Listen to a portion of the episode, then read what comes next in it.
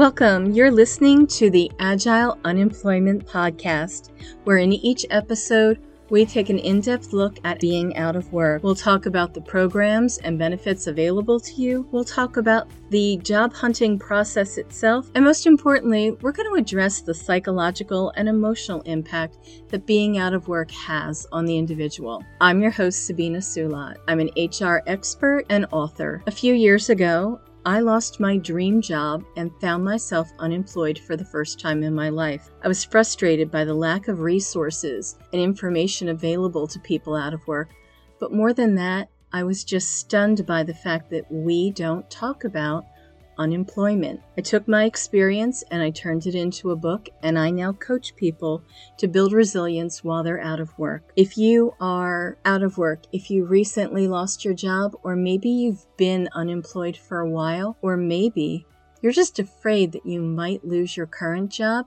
this is the place to be. We're a safe place where we can talk about all aspects of being out of work. We can answer your questions and we can help you build resilience so that when you go back to work, you are stronger and more confident than ever. So let's get started. Hello, everybody. Thank you for tuning into the Agile Unemployment Podcast. This is Sabina, and I know I say this every time, and I say this as well. I really, really mean it this time. I'm incredibly honored and excited by today's guest, Dr. Mike Rucker. And very quickly, this came about because a friend suggested his book, The Fun Habit, to me. And of course, I had to get it right away. We all know I have the book collection taller than me. and I started reading it. I'm like, I've got to talk to this man because I think he has a phenomenal message that's important to anybody, but especially to people who are out of work. And you're going to bear with us as we dig into that. So, First of all, I would like to introduce health technology expert, author, Dr. Mike Rucker. No worries, no worries. Mike is fine. Thank you so much for having me, Sabina. You're welcome, and welcome to the podcast. I'm going to jump right in. We have a short period of time. And this is a conversation I've been looking forward to since you agreed to come on. The purpose of this podcast is to help people who are out of work. Anyone who's been out of work, I think we tend to focus on that administrative part of looking for a job. We tend to jump right in. I have taken the stance that there's this whole other side of us that we don't take care of when we're out of work. That's that well being, wellness, self worth side. Losing your job is incredibly traumatic. And I always ask people to try to find why this happened to you and what good you can take to move forward. I feel like I did that. I wanted to read your book because it sounded interesting and that it dovetailed nicely into mine. But then I started to read your book and I realized that's exactly what you did. And that's how this book was born. Do you mind if I could ask you to please share that story of how this all came about? You share it in your introduction. I think it would help so many people. Yeah, appreciate that. I mean, essentially, the book came about because I was a big believer in positive psychology and really driven to try and optimize my life in all facets. And so just hard driving and to some degree that had been a successful endeavor for almost over a decade. I was a charter member of the International Positive Psychology Association. The only reason that's important is kind of for the timeline that came about in about 2005. And for folks that don't know what positive psychology is, it's essentially a facet of psychology that was born through a few clinicians and practitioners to use psychological principles for betterment. Up until that point, it had been primarily used to treat mental deficits. And so we were looking at ways to use these tools for betterment. And so that had worked. Things like mindfulness, which I'm still a big believer in, things like gratitude journaling, which I'm still a big believer in but I got weird about it. I had really, you know, coupled it with productivity and the quantified self movement where I was like tracking things on spreadsheets and looking for correlations to just squeeze a little bit more out. And then in 2016, I had kind of a series of unfortunate events that really changed everything. One was that I lost my younger brother to a pulmonary embolism. Um, And that gets me to the finality of time, right? Like, wow, okay, things are going good until they're not, right? Mm-hmm. And then also, I had been a runner up until that point, not a, a professional runner by any stretch, but I had used running really effectively to mitigate low level anxiety. I've always kind of been an anxious person and found out quite suddenly these two aren't related at all. But a couple of months after my brother's passing, found out that I had advanced osteoarthritis, likely due to an injury that went unnoticed and was going to need a hip replacement and wasn't going to be able to run again. And so, really found myself in this dark hole, having to essentially reinvent myself. In the intro, what I share is that we now know this because science has kind of backed this assertion up by a bunch of empirical research. But folks that are overly concerned with trying to reach an outcome for me it was getting myself back on my feet and happy again that kind of perseverate on that rather than taking action end up generally in a pretty bad place like to the degree that it can lead to clinical outcomes which certainly was where i was at. And so that's kind of the the origin story of the book. And so where did that lead me right? And so i think similar to yourself when you go on this sort of fun journey of exploration. You want to share what you what you found and i think the big takeaway is that a lot of us aren't valuing time the same way we value money and you're able to switch that back when you're able to reclaim some of your autonomy so that you're going through the frame of i get to do these things instead of i have to do things. Yeah. sort of the magic starts to happen. And I, I love that all of what you said. So much of what I talk about, I write about all of the time. And I, I, often hear from people, but I have to do these things. I have to get a job. And it's not that you and I don't understand that logic. We we get we need to pay bills and so forth. But it really is that introspection of yourself that will help you recover from a trauma or a tragedy. At least that's my theory. I don't have your education behind it, but it's worked for me and a lot of other people. So I really appreciate that. And why I said that is I don't want anyone listening to think we don't take things seriously. We probably take things way too seriously, but we also realize you have to have that balance. And a lot of times when you're in the middle of a personal crisis, something deep like being out of work, you feel like you're not allowed to have fun. You're not allowed to laugh. You're not allowed to take time for yourself. And I think the opposite is true. You have to do that in order to be well to move on. I love your title. And what I want you to do is what do you mean by fun? Because fun is different for every person, but it's very specific for your book. Yeah. So, so I took a clinical definition. I use kind of a fancy word that we use in psychology called valence, but valence essentially just means are you enjoying what you're doing right? So when we look at the spectrum of valence anything on the positive side of valence are things that we enjoy doing that we're attracted to and anything on the negative side of valence are things that we don't really enjoy doing and often we find depleting or repelled by right? And so um, the whole idea is that we have you know a certain amount of hours in our week. How can we organize our time in such a way that even if it's things we have to do like finding a job how could we make that enjoyable? And to your point if there are certain aspects of our day or week that we can't how can we at least figure out what our transition rituals are what the finish line is for the week so that we feel good about the things that we had to do so that we are engaging in some opportunities for renewal as well so that until whatever needs to get done, whether that's a crisis or just the job that needs to get done, we're showing up the next day with a bigger vitality to actually do the thing. Because I'm sure you've seen it with your clients, um, and I explore it in various avenues in the book, is that when we're not doing that, then what happens is we show up the next day without the ability to even do what we're supposed to do and then that becomes really problematic it mm-hmm. becomes a, a, downward spiral right you could finally get burnt out. i don't even want to look for a job and that can become then a self-fulfilling prophecy right then that despair just gets stretched out i i explore it with change makers but i think it applies to various domains and facets of life, right? Anybody trying to do a hard thing, if they're not recharging their batteries, if they're not enjoying at least some aspect of their life, ultimately won't have the energy to do the things they need to do, anyways. Love that. And you said it so much better than I do in my book. It's that thing of you can't take care of anyone else or anything else unless you take care of yourself. And it doesn't have to be this big investment, it can be these tiny little things that you do that brings so much reward. And we have to be okay with letting ourselves do that. And I don't think we are. One thing you talk about that I think would be important to talk to discuss is you, you make sure to mention there's this difference between happy and fun. And in some ways, my part of my takeaway was sometimes trying to be happy takes away from fun a lot.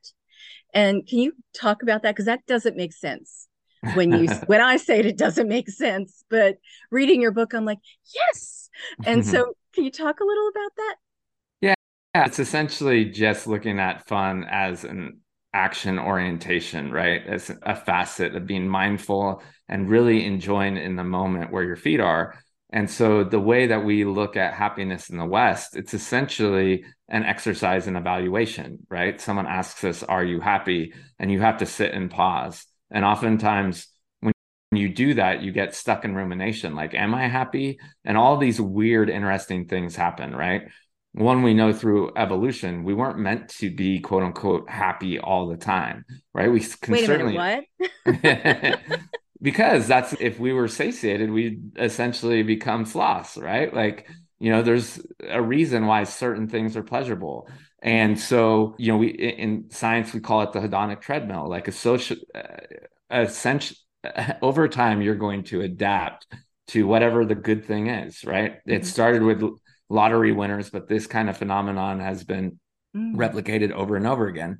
The good news is for anyone that finds themselves in a rut is that when you are feeling down, oftentimes you will be lifted back up over time as well. Like what seems really rotten right now, you're going to adapt to that too. In the book, I cite research about folks that have lost a limb. Like obviously, while you're adapting to that change, it's going to be awful, but oftentimes that reward of still being alive and just knowing how precious life is can be a gift that actually makes you a little bit happier where like lottery winners paradoxically they're like oh yeah now i can buy whatever i want right? And so their first year is amazing and then they realize that fourth cousins that they've never met are banging on their door and just all the stresses that come with a new social strata. Happiness becomes this thing like especially to the point where you see these interesting interventions where we've quantified it so, like, what's your happiness on a scale of zero to 10, right? Mm-hmm. Well, what happens when you reach that 10? Like I talk about in the book in 2016, like, there is nowhere else to go but some level of unhappiness because you've already peaked, right? And so, fun is just something that you engage in. You never have to wonder how much fun you're having. You're just like, is what I'm doing enjoyable or is it not? And if it's not, then there's a whole host of things you can do to kind of improve your situation. And again, it's not meant to be a whimsical life, right? I think all of us that want to be productive adults, if you're looking for a job, you're certainly in that category, then there are going to be things that you need to do, but not having what I call a transition ritual between work and leisure becomes really problematic. And unfortunately, especially here in the US, we've tied self worth to work so much so that people have totally mortgaged even just a couple hours a week for themselves. And you're seeing the results of that right? I specifically as a doctoral student looked at doctors. And so i get that research and the level of burnout within physicians is now at the highest it's ever been at 63% mm.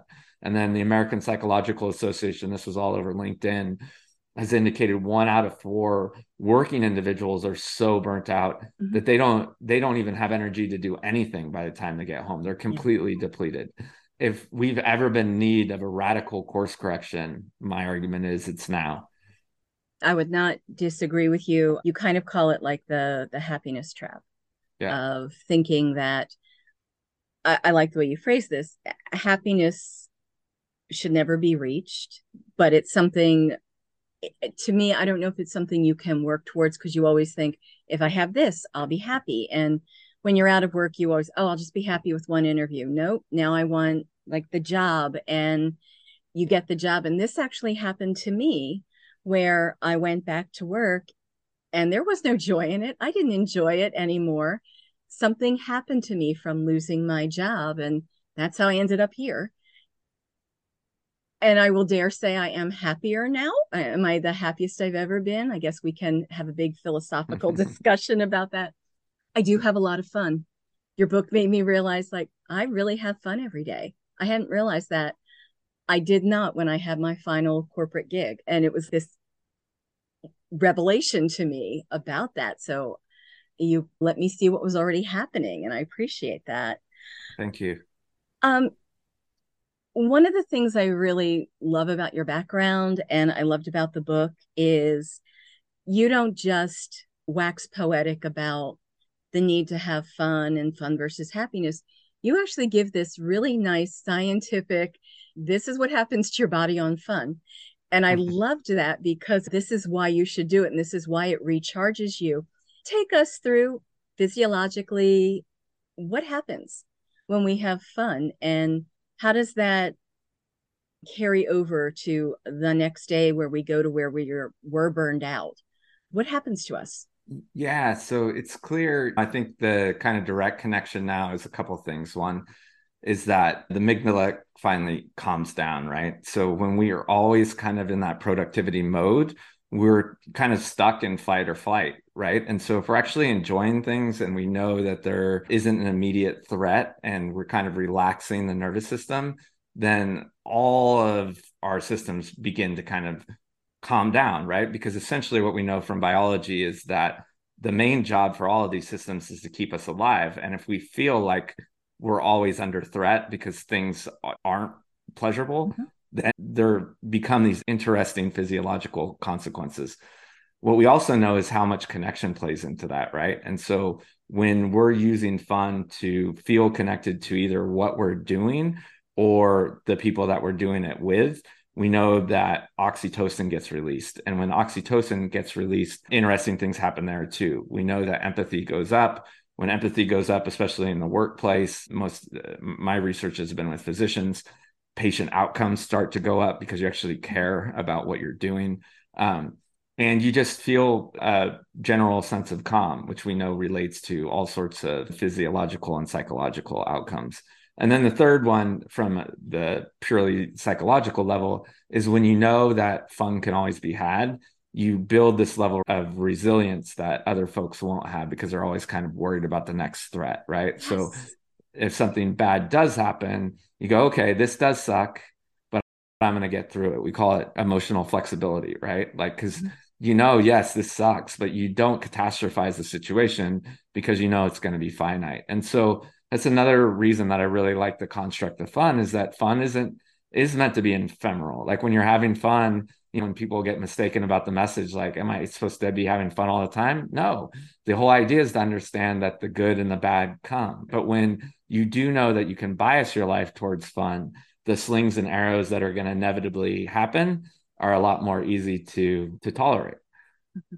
I love that you brought Shakespeare into the conversation with that last line. Thank you for that, making us always making us a little highbrow here. I love this because going back to what we were talking about about fun and happiness or being happy the way people say it of like i, I want to be happy that it's this continuous state fun is definitely finite. If, if am, am i correct in that assumption? no absolutely. And i think the way that we go about it certainly i don't try to be over prescriptive but it's clear that having a mosaic of different interesting things becomes important. And the reason that is, is that we do want to index various memories because we know that helps create these building blocks of resilience. But I want to answer your question. I think what we're now understanding is that having these experiences can really be used as a leading indicator, right? Like, am I am I yeah. living a life that I enjoy, right? And you mm-hmm. don't need to quantify that or like because sometimes like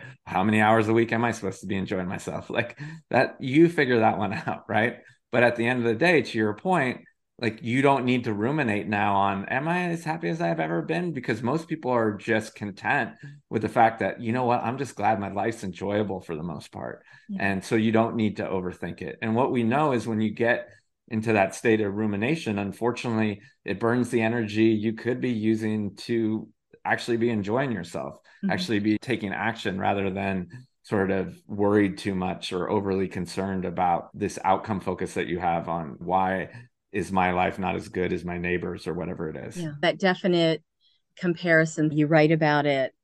And I would like to say I'm immune to it. I'm not. I everybody well, no one is right? does it. Yeah, right. yeah yeah. But i think knowing your goalposts so there's a certain mm-hmm. i'm making some presumptions about the demographic but between the ages of 35 to 50 we kind of call it the u-shaped curve of happiness. Like it, there's a lot of introspection that needs to happen because we're trying to understand like we've done all the work right? We've generally played with different identities. We kind of understand who we believe we are and some of that is starting to cement right? Mm-hmm. but the good news is is that when you're really deliberate about okay i know where i want to arrive so maybe you're not there yet or maybe better yet you are like let me now create the goalpost and not move it. And generally, the people that are successful in doing that can really live an amazing second trimester and third trimester of their life because they're like, I am here, I'm content, I've got what I need, and I don't necessarily need to chase things.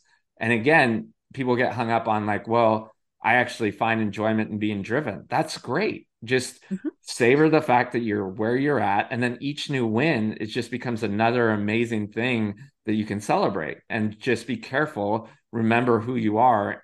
But when you don't set those things, right, it does become insatiable because what happens is the goalpost mm. just keeps moving and you quickly adapt to your new socioeconomic sort of thing. And you're like, oh, why don't I have the new Tesla in the garage? Like, you know, did that really ever matter? Or did you just kind of succumb to the adaptability of your new tribe? Right. And so when people are more intrinsic about that, especially when it feels right, right? You know, mm-hmm. because I do feel like you have to play around with roles. This wouldn't be the advice I'd give 20 year olds because they might be playing with an identity that's not really them because we do right. know that kind of gets formed during teens and 20s, especially if you're living in California. it could be in the 30s or New York, these things where we, I just get amazed. I live in the South, like how many people have it figured out at 23. And I'm like, that's just not part of the social norm of where I grew up. But I digress. So, um, when I was looking at all the people that seemed to get it, were the ones that were really deliberate about their life design of like,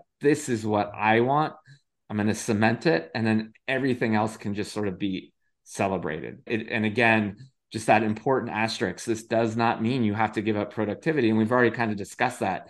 Mm-hmm. It's, it's often really hard for people to get past that. Like, well, doesn't that mean then you're essentially making a case for not engaging in betterment? Like no you're not listening then. A lot to unpack there. A, a, uh, things are running through my head. I'm a person who i love the line of work that i'm in.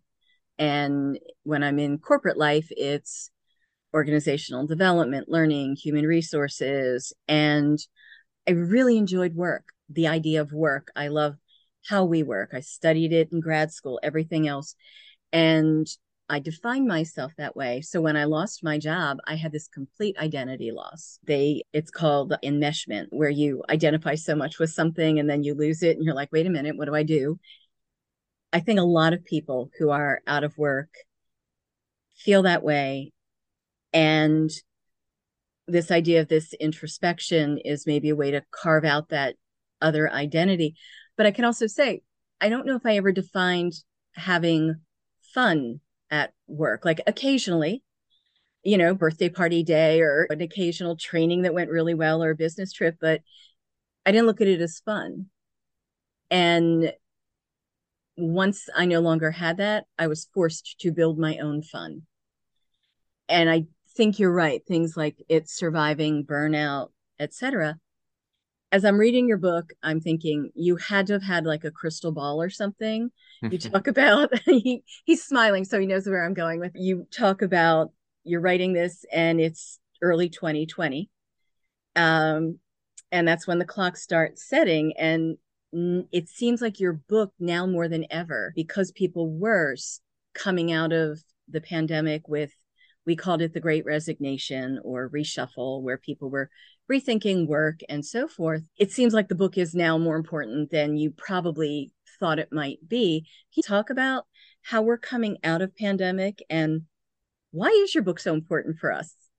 Ah, I appreciate that. Yeah, I think we're just in this time where things are still malleable, right? I think we got intimately familiar with the rhythms of our life and people realized that they had been giving too much away. This kind of came after writing the book, but I kind of because I, am a believer in this, so I'm not villainizing Simon Sinek, but I think we kind of got over prescribed to know your why, especially because it was used as a tool to sort of prescribe you to somebody else's why. And we weren't asking enough, what's the what that we're giving up? Right. Mm-hmm. And again, this isn't necessarily suggesting that you shouldn't have a honest value exchange for your time and then you providing work right? And some of that work might not be fun. Most challenging things are going to have periods that aren't meant to be enjoyable. That's the nature of hard work. There's certainly ways to improve upon things that really aren't fun but we'll maybe we'll get into that in a few minutes. But i think people became aware of like wow i'm just giving too much up. They and it was a whole host of things. So it, it's hard to go micro like but for some it was like yes having my kids at home is a real challenge and, and it's overwhelming. But i actually like the five hours that where i am making that connection i don't want to give that back up. I don't want to just send them to aftercare and then get home and be so tired that we don't have those moments anymore. So that might be one example. Mm-hmm. for others it was I finally started taking my meetings in nature. I was always confined to the, my cubicle. And now I realize that I can do the same amount of work, but actually do things that are pleasurable at the same time, something I call activity bundling. And so the list goes on and on and on. But I think what really happened was this idea that the 40 hour work week is immutable and that we can't have any, we can only exist with limited agency and autonomy with how we do things and that was exposed as this humongous lie. And so people that have been successful at really asking hard questions but then still being a good steward of the opportunities that they have. Because i think i'm not a fan of silent quitting or silent promotions. I think both are mm-hmm. insidious. Players that are essentially just giving folks duties and not compensating for them that that's evil. The employees that do the same even if there's good cause because they're not working for a great company. I mean, essentially, maybe that's like a short term, but when you hear about someone just doing it to get it over on the man, I don't necessarily agree with that either. Yeah. What I do agree with is challenging those ideals in a very healthy space, as long as you have psychological safety, and hopefully you do within your working environment to go, is that true? Because now mm-hmm. we've had this amazing opportunity to some of the most staunch sort of ideas about work and, and we realized that they're a lot more malleable than we thought i love the ideas that you talk about and i love the bundling because i think that's where people want to be it's i had a book signing and there was like this mini argument between two people not me and mm-hmm. they were arguing over one person was saying, oh, employees need to start coming into work because they're not working from home, they're not working at all. And someone else was saying, no we are. We just that 40 hour work week we want quality time and work life balance. And it was like this take it outside kind of thing. But i i think it is this we're still figuring it out. And there seemed to be this expectation of once there was a vaccine and we could go back to meeting together it seemed like organizations wanted it to be this let's go back to the way things were and you can't do that when people have had dinners with their family and clean closets that are organized and redecorated homes. Like, wait a minute. I was I I was missing something and I found it. And now we have to find that equilibrium. I think this book could be so helpful in figuring that out. It's going to look different for every organization, every job. We might have to start sending your book out to people. But I think you're right though. Oh, like go ahead. No, I was saying that's another thing. Like people get hung up because there are vocations where that's not going to be accessible. Again, you can't tell a physician to work from home. But I think having a degree of empathy and meeting in the middle and allowing folks to co-create what the solution is rather than prescribing it from leadership. I love that's that. that's where I'm seeing the biggest successes because then it's an open dialogue. It's not like okay, well, I don't like this now, so let me rule the roost, as it were. I think something that's come out of the pandemic, I was talking to a client and we were talking about their work life and helping them negotiate something. And they finally got really quiet and they're like, I never realized this before, but I am the asset. I think employees all over the globe are realizing that, especially here in the States. And I think that was something people didn't believe before. They, yes, we should feel lucky to have a job and benefits and things like that, but also understand you bring something to the table that needs to be honored as well. Absolutely. And the fact that you advocate really taking some time to yourself i think that's a part of understanding yourself as well is what you can do what are your needs all of that balance and then that helps you ultimately decide what you want to do how you need to recharge yourself again very timely my favorite chapter in the book my favorite chapter title is about friendship and just how weird it is I think that's something. So you talk about the generations that, or the age groups that have these identities now, and they're the ones who are really geared because they figured out what they should do, what fun looks like, what happiness is, or the fact that it should be. You should look at where you want to set your goalpost rather than continuing to move it. But fun can also be a group activity, it's a bonding thing. But when you're at that age, it's a little harder. This is kind of the um, joke of the universe, I guess. It's so easy to make friends in your 20s. you walk down the street, and 10 minutes later, you've got a group of people to go out with. But when you're in that older age group, it's harder to find your friends. So, how do we reconcile this for the people who should be having the fun habit? It does require a little bit of premeditation and sometimes, you know, a few of these strategies in the book inherently at the onset aren't fun, right? So that becomes a little bit difficult. I think there are some pretty pedestrian strategies for doing this, though. One is most of us do have fun friends that we've kind of let languish a little bit during the pandemic. And so if you have memories of, hey, every time I'm with this person, I just know that I belly laugh and like we talk for hours and I just feel better when I leave that why not take the initiative and invite them out? And nine times out of 10, they're going to say yes. And it's really just rehabituating that behavior because it was things that we did pre pandemic where you're just not seeing a lot of it.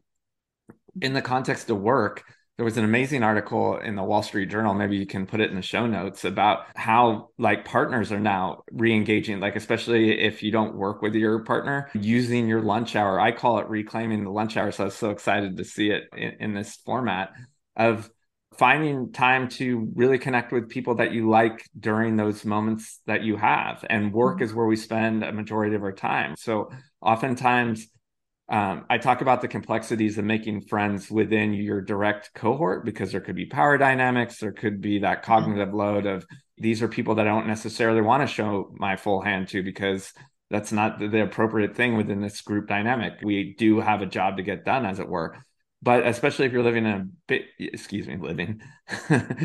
That's a, a, mixed metaphor there. Especially if you're working in a bigger organization oftentimes there's amazing people with your same affinity. Like mm-hmm. perhaps you go to human resources and find that do they have any affinity groups? Is it something that you like? Let's say rock climbing or a book club or anything in between and then you can plug and play with those folks.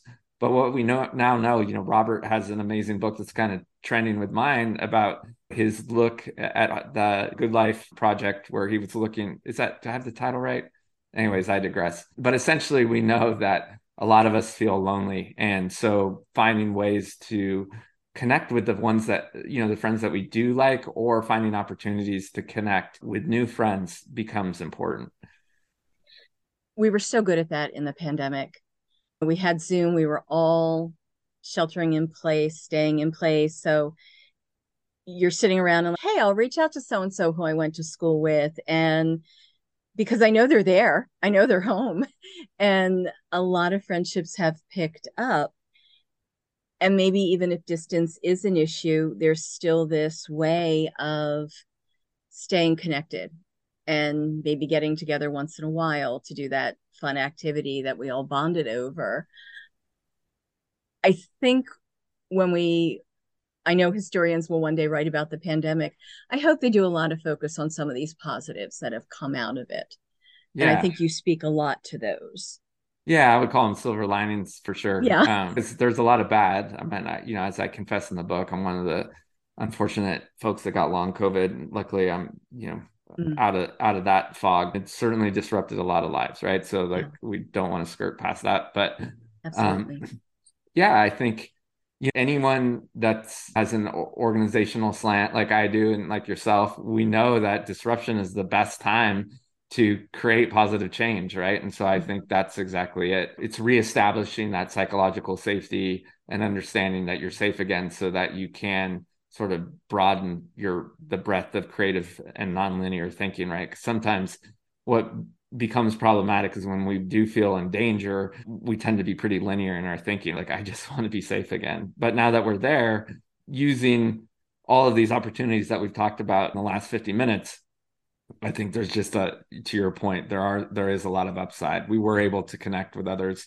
moving that from Zoom meetings, which aren't as that level of intimacy that's not there. Now seeing if there are opportunities, even if that's just creating you know something that's reasonable right like so in the book i talk about my friend Nir that created a monthly dinner date for his friends well maybe doing something monthly sounds overwhelming. Why not just try and do something quarterly and don't do it at your house so you don't have to worry about cleanup? But figuring out a way to ritualize these things become important because unfortunately when we don't, right? Well, you know, again, you know, pre-pandemic, you know, uh, you can go 2 years and be like, I can't believe we haven't seen each other for that long. Yeah. And that's just so unfortunate.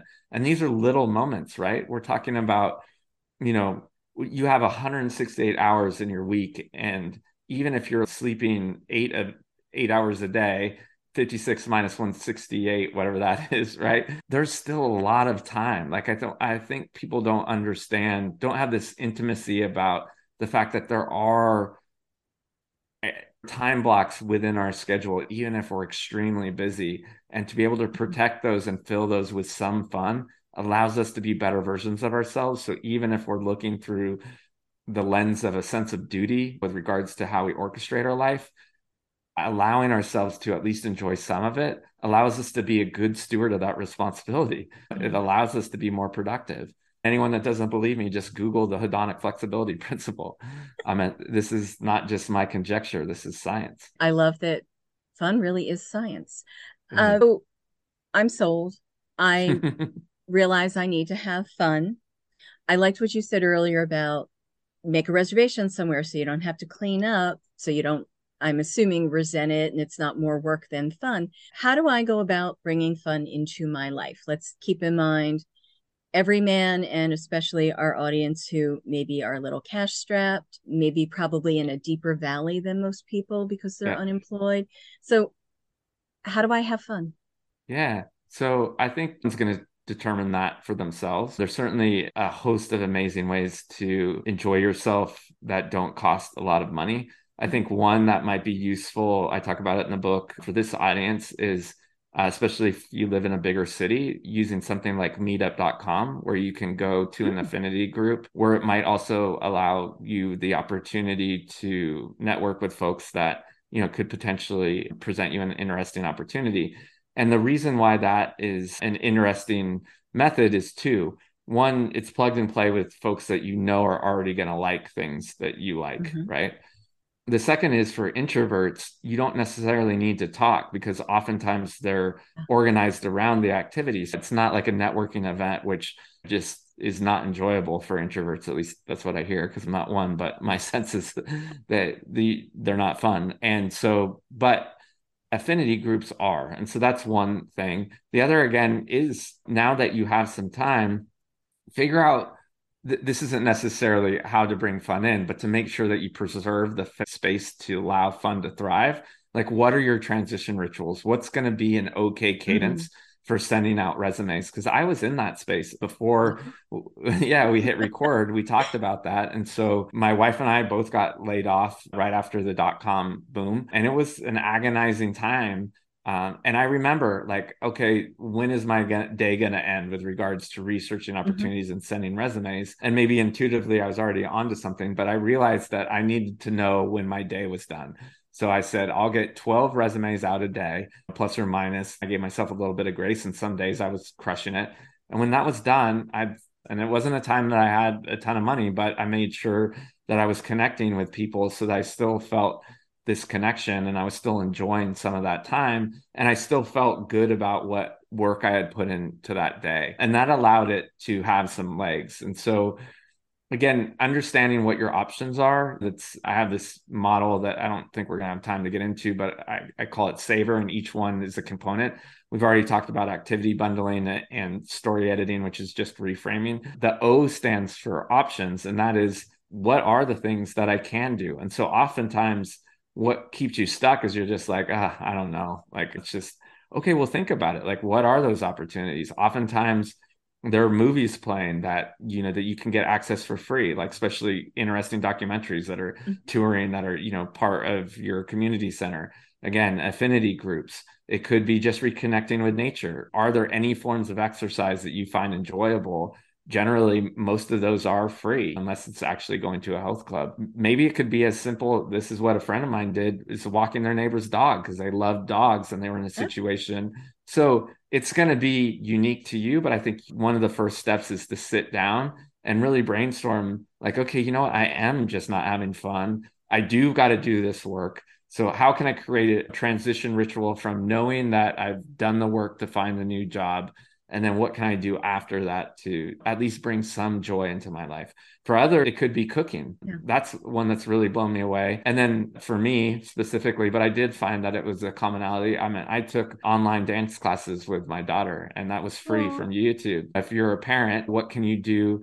Let your kids lead. Allow them to invite you in. As long as you're enjoying the activity potentially put some things together especially because you do have some agency and autonomy over your time that again using that word silver lining right that others might not have. So make sure that you kind of capitalize on that as well. So you're not looking back at the time as just like oh this was three months that i didn't have a job. You could also look back at it and kind of savor like this was three months that i got to dictate what i how i mm-hmm. spent my time.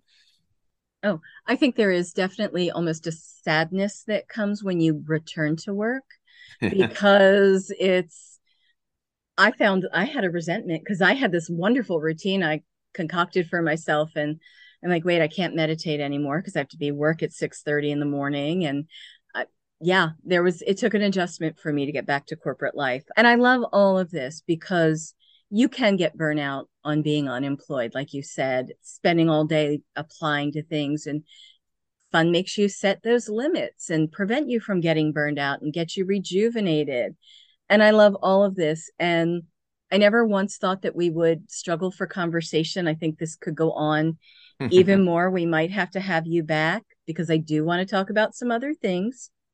But in closing, well, two things. First of all, I love the stories you share in the book, your own and those of others. Is there one that really sticks out to you that you can share with us?